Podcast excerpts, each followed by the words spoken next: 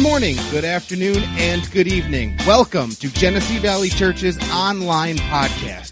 GVC is a non denominational church in Flint, Michigan, and our mission is simple to love God, love people, and love life. I know that you will be blessed by the message and the words that God has for you today.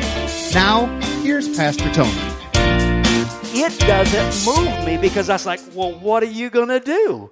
All you can do is talk a good talk.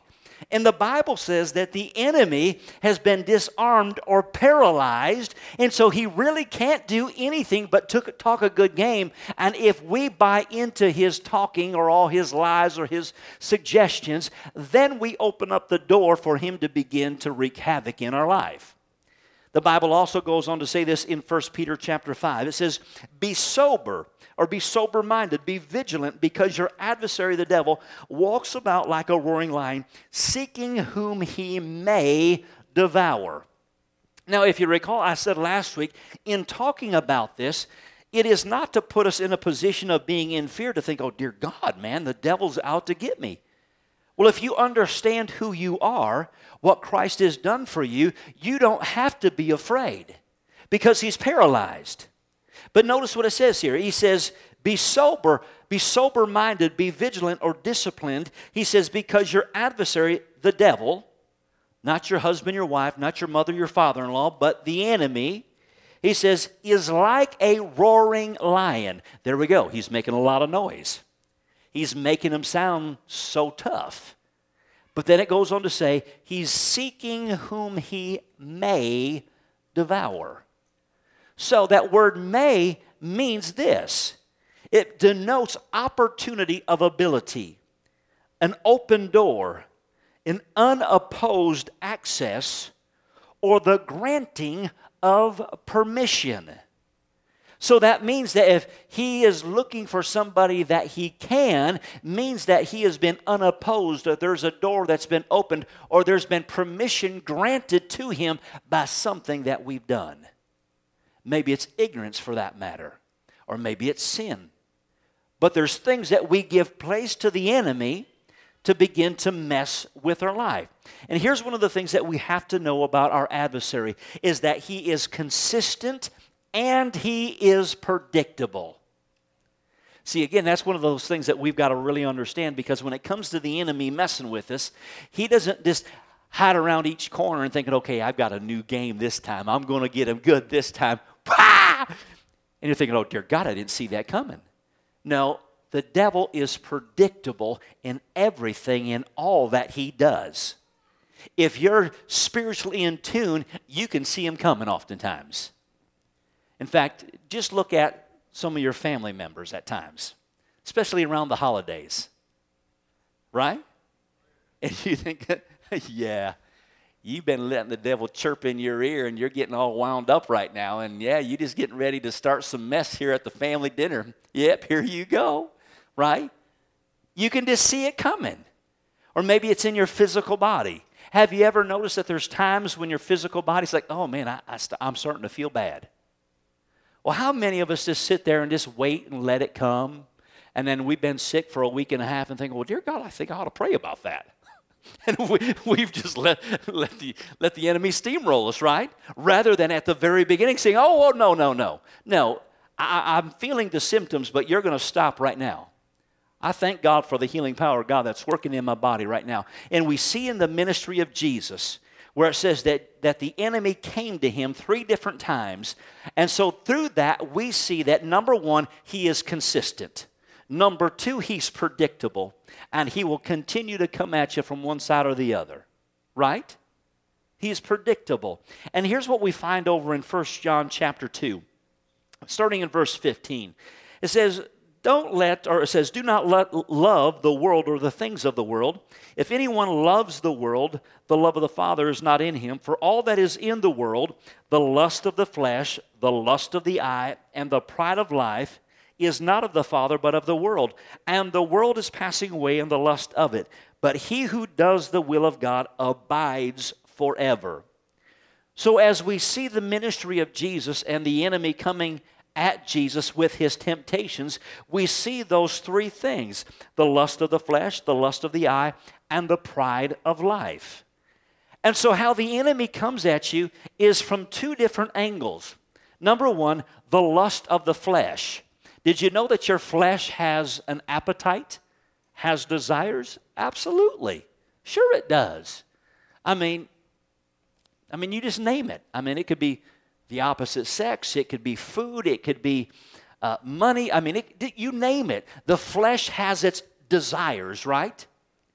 And so the enemy comes and he starts to work on your flesh man. Did you know that he can't work on your spirit man? The reason being because if you're a child of God, you're a new creation in Christ. You've been translated out of the kingdom of darkness into the kingdom of his son. But secondly, there's the lust of the flesh, there's the lust of the eye. So, what's the lust of the eye? He begins to work on your soul, which is your mind, your will, and your emotions. Therefore, you know, you begin to see something. And as you begin to see something, you begin to think about it. As you begin to think about it, you begin to crave it. And as you begin to crave it, the flesh starts saying, I want that. And before you know it, you give in to the temptation, right? Does that make sense? And your soul and your flesh if not given into the direction to follow God, they will begin to partner towards one another to where, again, your flesh and your emotions will hook up with one another. Right? I, I, again, you could think of just a, a plethora of different things. You give into the emotion of it. And again, just for the sake of an example, I don't know if you're like I am. I've discovered this through, through the years that I'm an emotional leader. I never would have thought that, but over the course of a period of time, you know, after being married for 20 some years, you know, I'm thinking, dear God, I just need something to eat. I need some comfort food right now. I just need some mashed potatoes and gravy, you know. There's this, there, that would be you? Oh, not because of you. You just make the mashed potatoes and gravy. That's right. You know what I'm talking about? You know, it's like you're, you're starting to, to feel this, the, the, heaviness of life and you maybe you're getting depressed or whatever it is and you think man i just i just want some comfort food This makes me feel good, right?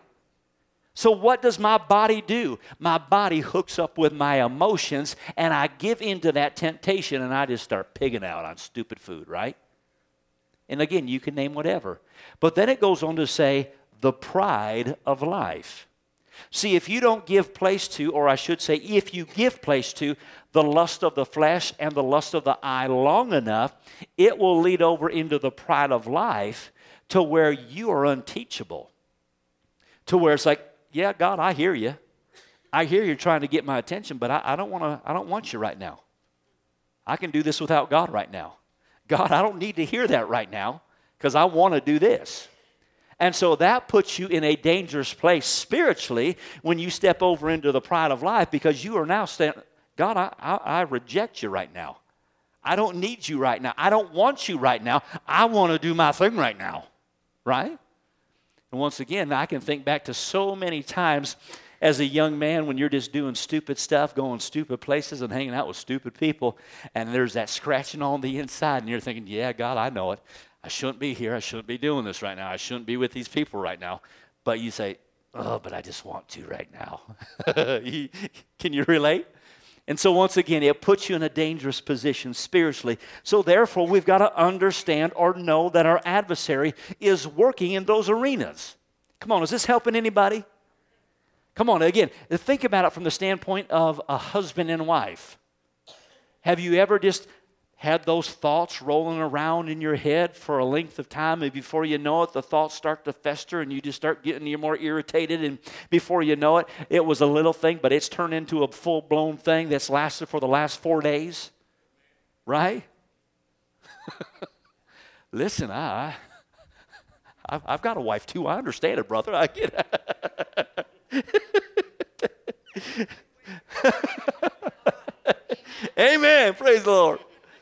Come on. The enemy likes to bring division and schism, and he is the same every single time. Amen? Again, we could camp on that for a little bit, but we got some other things we want to talk to or talk about. So the Bible says this in Galatians chapter 3 verse 13. It says that we are redeemed from the curse of the law. The curse of the law is sickness and disease, poverty and lack, separation from God, hardship of life, And God says that what Jesus came to do has come to redeem us from the curse. So, as a believer, we don't have to walk in this arena of life. How many of you can look at the body of Christ and say, man, the, the body of Christ is hurting? I mean, people are just limping and just barely getting by and struggling, and marriages are just as bad in the church as it is outside the church. Well, why? Because we're letting the curse wreak havoc in our life. And through what the enemy is trying to do, is trying to get us to be positioned under that curse again rather than being free from it.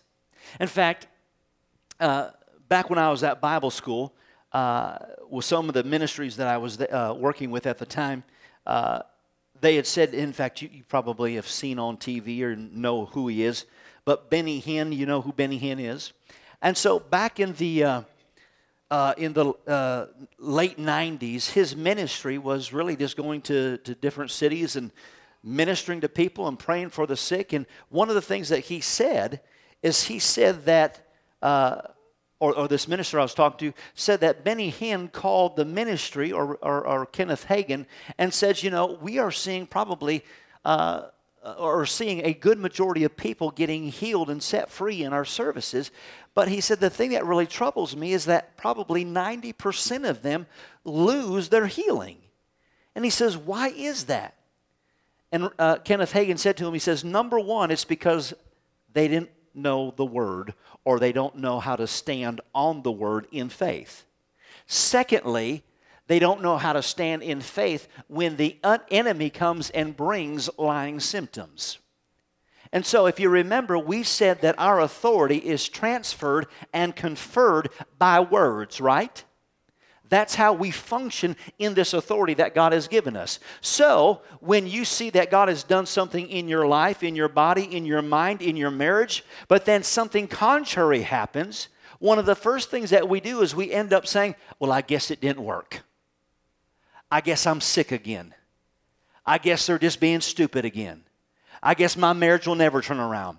And so, as a result, what we end up doing is we buy into the lie of the symptom that the enemy brings, and we engage our mouth with our words, and we refute or defute what God has already done, and we engage our authority through our words by saying, Well, I guess I didn't get it.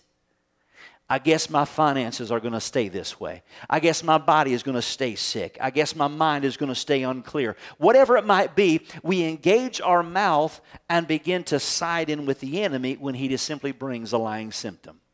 Does that make sense? Come on, I, have been in that position before where it's like you're believing God for something and you're thinking, oh, well, praise the Lord, God answered that. But then you see a symptom come back around, think, well, what's up with that? Right?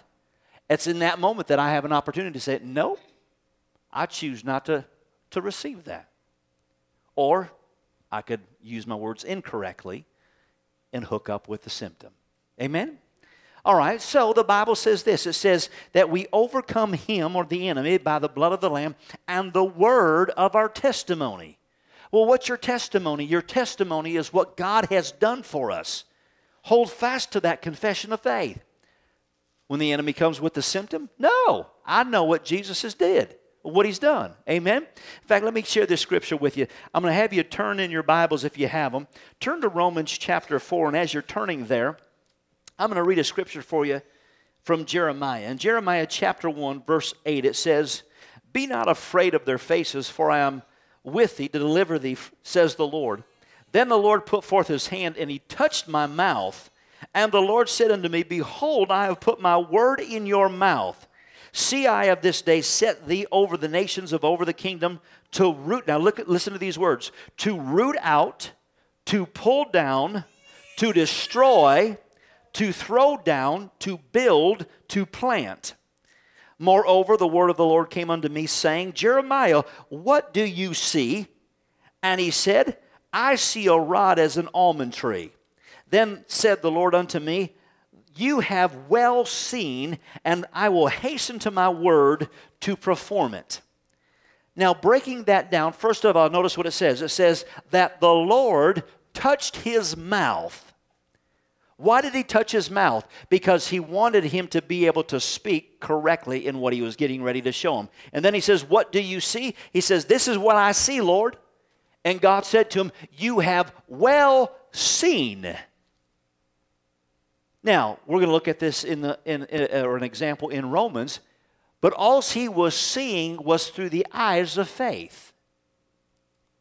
How many of you know that sometimes reading the Bible is like, man, I got to believe that by faith? I've got to see that by faith. How many of you said, you know, I've received Christ into my life, but man, if you was to ask me right now, I don't feel real saved right now. Amen? As a pastor, there's times where it's just like, you know, you get bent out of shape. You think, you know, person that's in front of you cuts you off or whatever. I don't feel real safe right now. I feel, you know, we might have to have a conversation here in just a minute, right? simply because of feelings. But he says, Listen, I want you to see correctly. And then he says, Now that you've seen correctly, I will begin to perform that which I've shown you. All right, so are you there in Romans chapter 4? Romans chapter 4. Let's look at a New Testament scripture concerning that. Romans chapter 4, and this is the story concerning Abraham, starting in verse 13. And we're going to read a, a few verses here, but it says, For the promise that he would be the heir of the world was not to Abraham or to his seed through the law, but through righteousness of faith.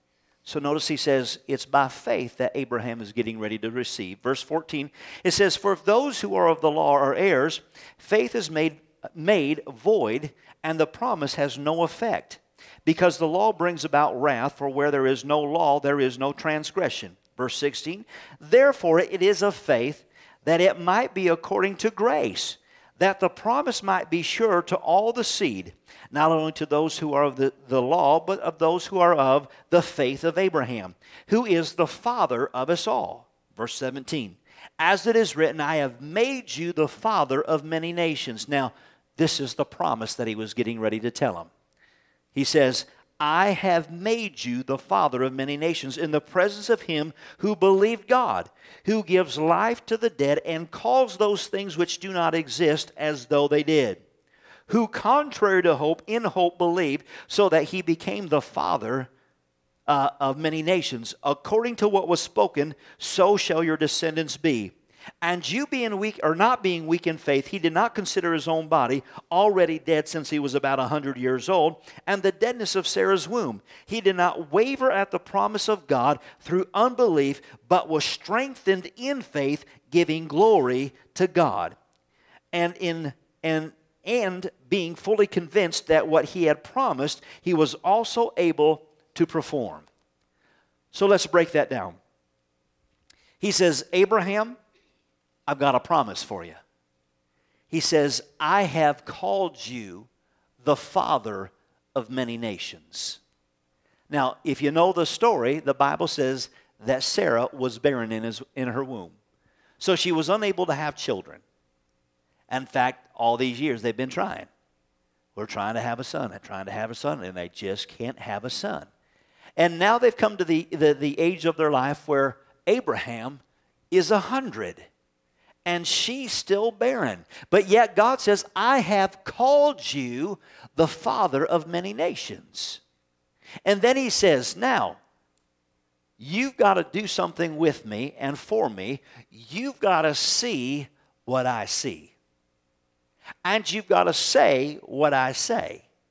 And so the Bible says, contrary to hope, Abraham believed.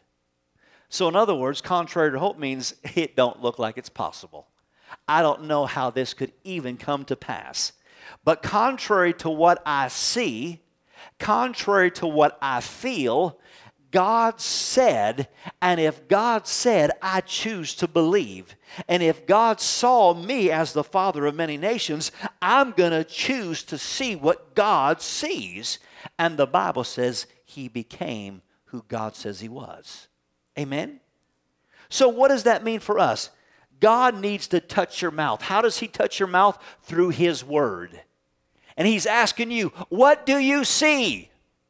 Well, I see that my finances are just going through the, through the floor and I'm just about ready to lose everything. All right, that's what you see. That is contrary to hope. But what did I say? What did I promise you? I don't know what you promised me, God. Then, because of ignorance, the enemy has the opportunity to mess with your life. The Bible says that He's our healer. So, when you're having physical situations going on in your body, God says, What do you see? Well, I see that the doctor says I've got cancer, that I'm going to die. He says, But no, that's the facts. But what's the truth? What's my promise? Will you choose to see that? And upon looking at what God has said and choosing to believe what God says, I can exercise my faith contrary to hope and begin to see God, I'm healed. And the enemy comes and says, Oh, yeah? What do you feel? Lust of the flesh. What's your flesh feeling right now? I'm hurting. Lust of the eye. Well, what's the doctor say? Well, the doctor's report says that I'm terminal. And God says, What do I say?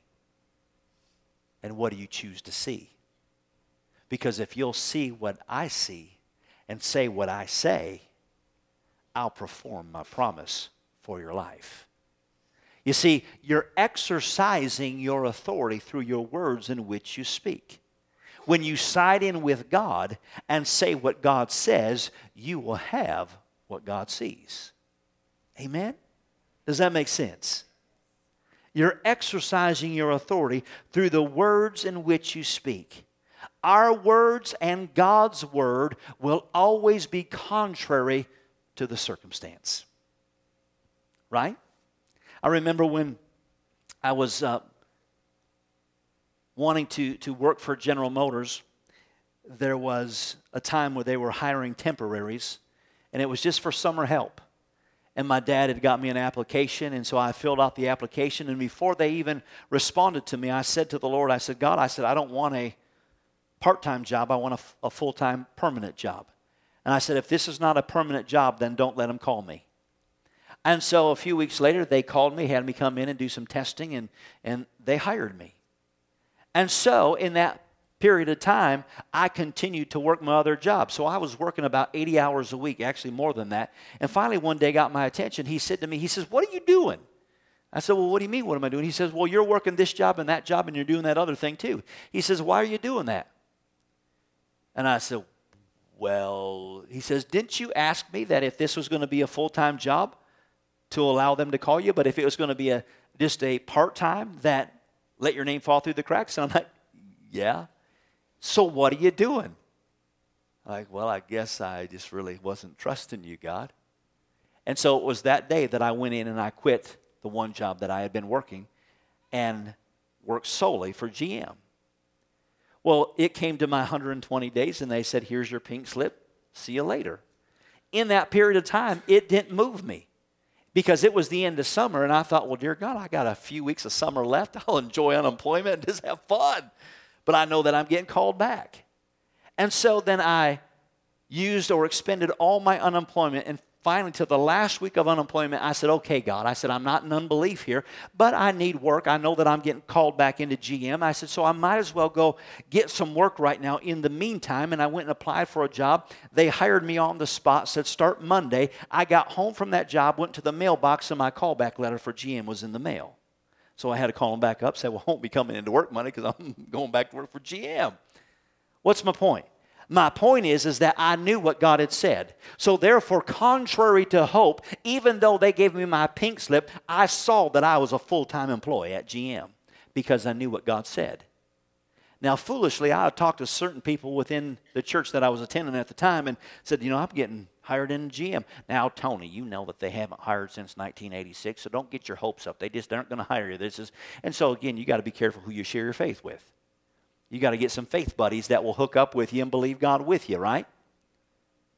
And so my point is is that when we are standing in faith, holding on to the promises of God, it gives us the right to see what God sees, but we've also got to engage our authority through the words in which we speak. Because the enemy will come and try to talk you out of what God said was already yours. But we engage and activate our authority through our words. Notice what it says here in Matthew chapter 16. Matthew 16 says this, verse 18. says, And I also say to you that you are Peter, and on this rock I will build my church, and the gates of hell shall not prevail against it. And I will give you the keys of the kingdom of heaven. Now, notice what he says I'll give you the keys. So, what do keys do? Keys give you access to something, right? It opens something, it unlocks something. He says, I will give you the keys of the kingdom. And here's what they do. And whatever you bind on earth will be bound in heaven, and whatever you loose on earth will be loosed in heaven.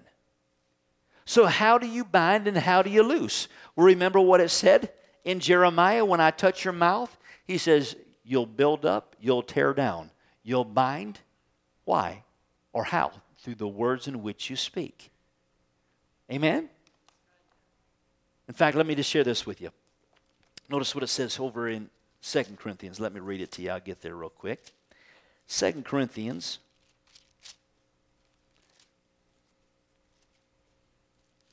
chapter 10, I believe it is. In verse 3, it says, For though we walk in the flesh, we do not war according to the flesh. For the weapons of our warfare are not carnal, but mighty in God. Okay, notice what it says. He's given us weapons. These are not carnal or fleshly weapons, but they're mighty in God. Now, notice the next thing he says they're mighty in God for the pulling down of strongholds. Pulling down.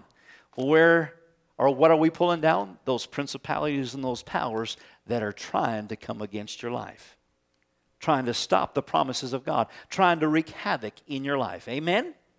Amen. For the sake of time, we will hold off on a couple verses here. Uh, there's ones that I've shared with you already. But m- more than anything, I want you to, uh, to, to bring your attention to Acts chapter 3 as we bring this to a close. The weapons that we have, one, are the authority that God has given us, the words in which we speak. But notice what something said, or somebody said something that caused things to begin to change. In Acts chapter 3, starting in verse 1, it says, Now Peter and John went up together to the temple of the hour of prayer in the ninth hour. And a certain man, or a certain man that was lame from his mother's womb, was carried, whom they laid daily at the gate of the temple, which call, was called Beautiful, to ask alms from those who entered the temple. Who, seeing Peter and John about to go into the temple, asked for alms. And he fixed his eyes on him, and John, uh, with John, and Peter said, Look at us. So he gave him his attention, expecting to receive something from them. And then Peter said, Silver and gold I do not have, but what I do have, I give you. In the name of Jesus Christ of Nazareth, rise up and walk. And he took him by the right hand and lifted him up. And immediately his feet and his ankle bones received strength, so that he began to leap. He stood up and he walked and entered the temple with them, walking and leaping and praising God. What was it that he had? What was a weapon that he had? The name of Jesus. And in the name of Jesus, rise up and walk. Acts chapter 3, verse 16. As a result of what took place, it says this And in his name, through faith in his name, has made this man strong who you see and know. Yes, the faith which comes through, his, through him has given him this perfect soundness in the presence of you all. He says, through faith in the name. It's a weapon that you have the name of Jesus, the Bible says that at the name, every knee will bow and every tongue will confess. There is a confession that we have. It's the great confession, and it is Jesus is Lord. Amen? If you don't know anything, if you don't know anything about the scripture, if you don't know chapter and verse, if you don't know what it said that Jesus came to do, but there's one thing that you do know that I've got the name of Jesus and Jesus is Lord, you can use that and exercise faith and exercise your authority in every circumstance and situation that you face. Amen. You're thinking, Dear God, I don't know how to use my faith and use my authority when it comes to my finances. But one of the things that I do know is that Jesus is Lord in my finances. I don't know how to use chapter and verse. I don't know what the Bible says concerning my body. I know that he went to cross. I heard the preacher say that he's, he's healed our bodies. But one thing that I do know, that in my body, Jesus is Lord. Now, the doctor might say that cancer is trying to be Lord, but no, in Jesus' name. In the name of Jesus, it's above the name of cancer, and I declare that Jesus is Lord in my body. Amen. And cancer has to bow its knee to the name of Jesus. When it comes to division and schism within relationship and with marriages, you know, you can say, Dear God, I don't know how God's going to turn this around, but one thing that I choose to believe that Jesus is Lord in my marriage. Jesus is Lord in the life of my kids. Jesus is Lord in my church. Jesus is Lord in my city. And God is going to do what God said He will do. Amen? And so, what are you doing? You're exercising your authority through your voice and declaring the name of Jesus. You might say, well, what's so significant about that name? The Bible says that it's the name above every name. You say, well, I know somebody, his name was Jesus. And I didn't see anything happen. No, we're not talking about Jesus or the Hispanic friend that you might have. We're talking about Jesus. And Paul said, or excuse me, Peter said this through faith in the name. So, what do I know? That if I've got faith in that name, that name begins to move things in my life. And I can exercise my authority. Amen?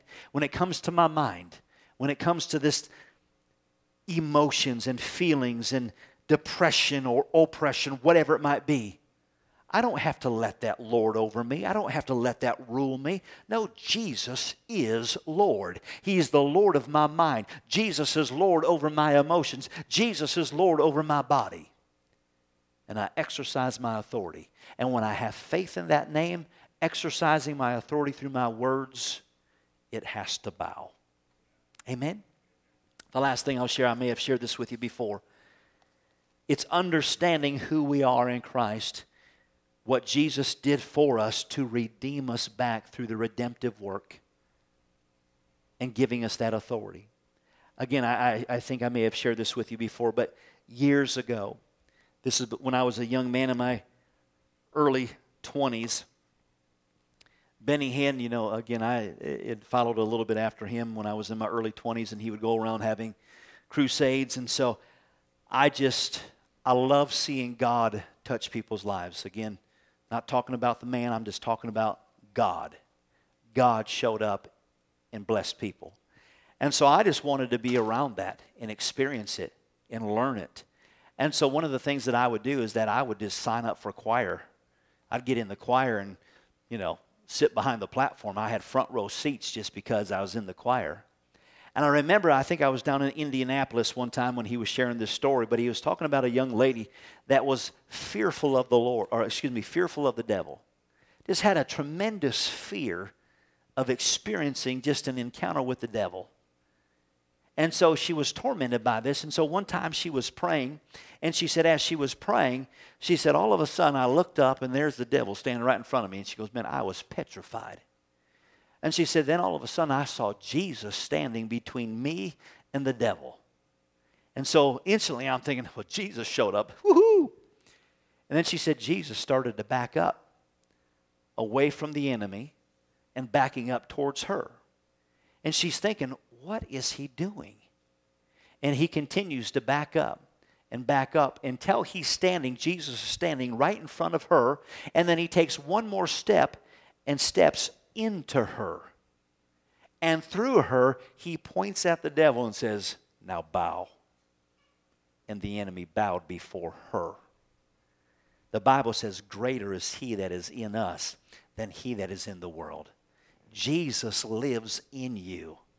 And the moment you find out who you are and the weapons that you have to use and discover to use your voice and say and see what God sees, He will bow to you every single time.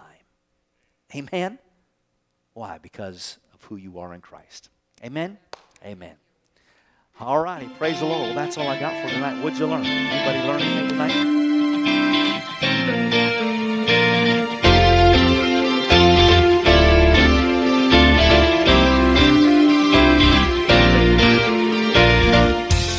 Subscribe to this podcast and take a look at all of our social media sites, which can be found at our website, gvchurch.tv. We know that today's message has been a blessing to you. Thanks for listening. We are Genesee Valley Church, loving God, loving people, and loving life.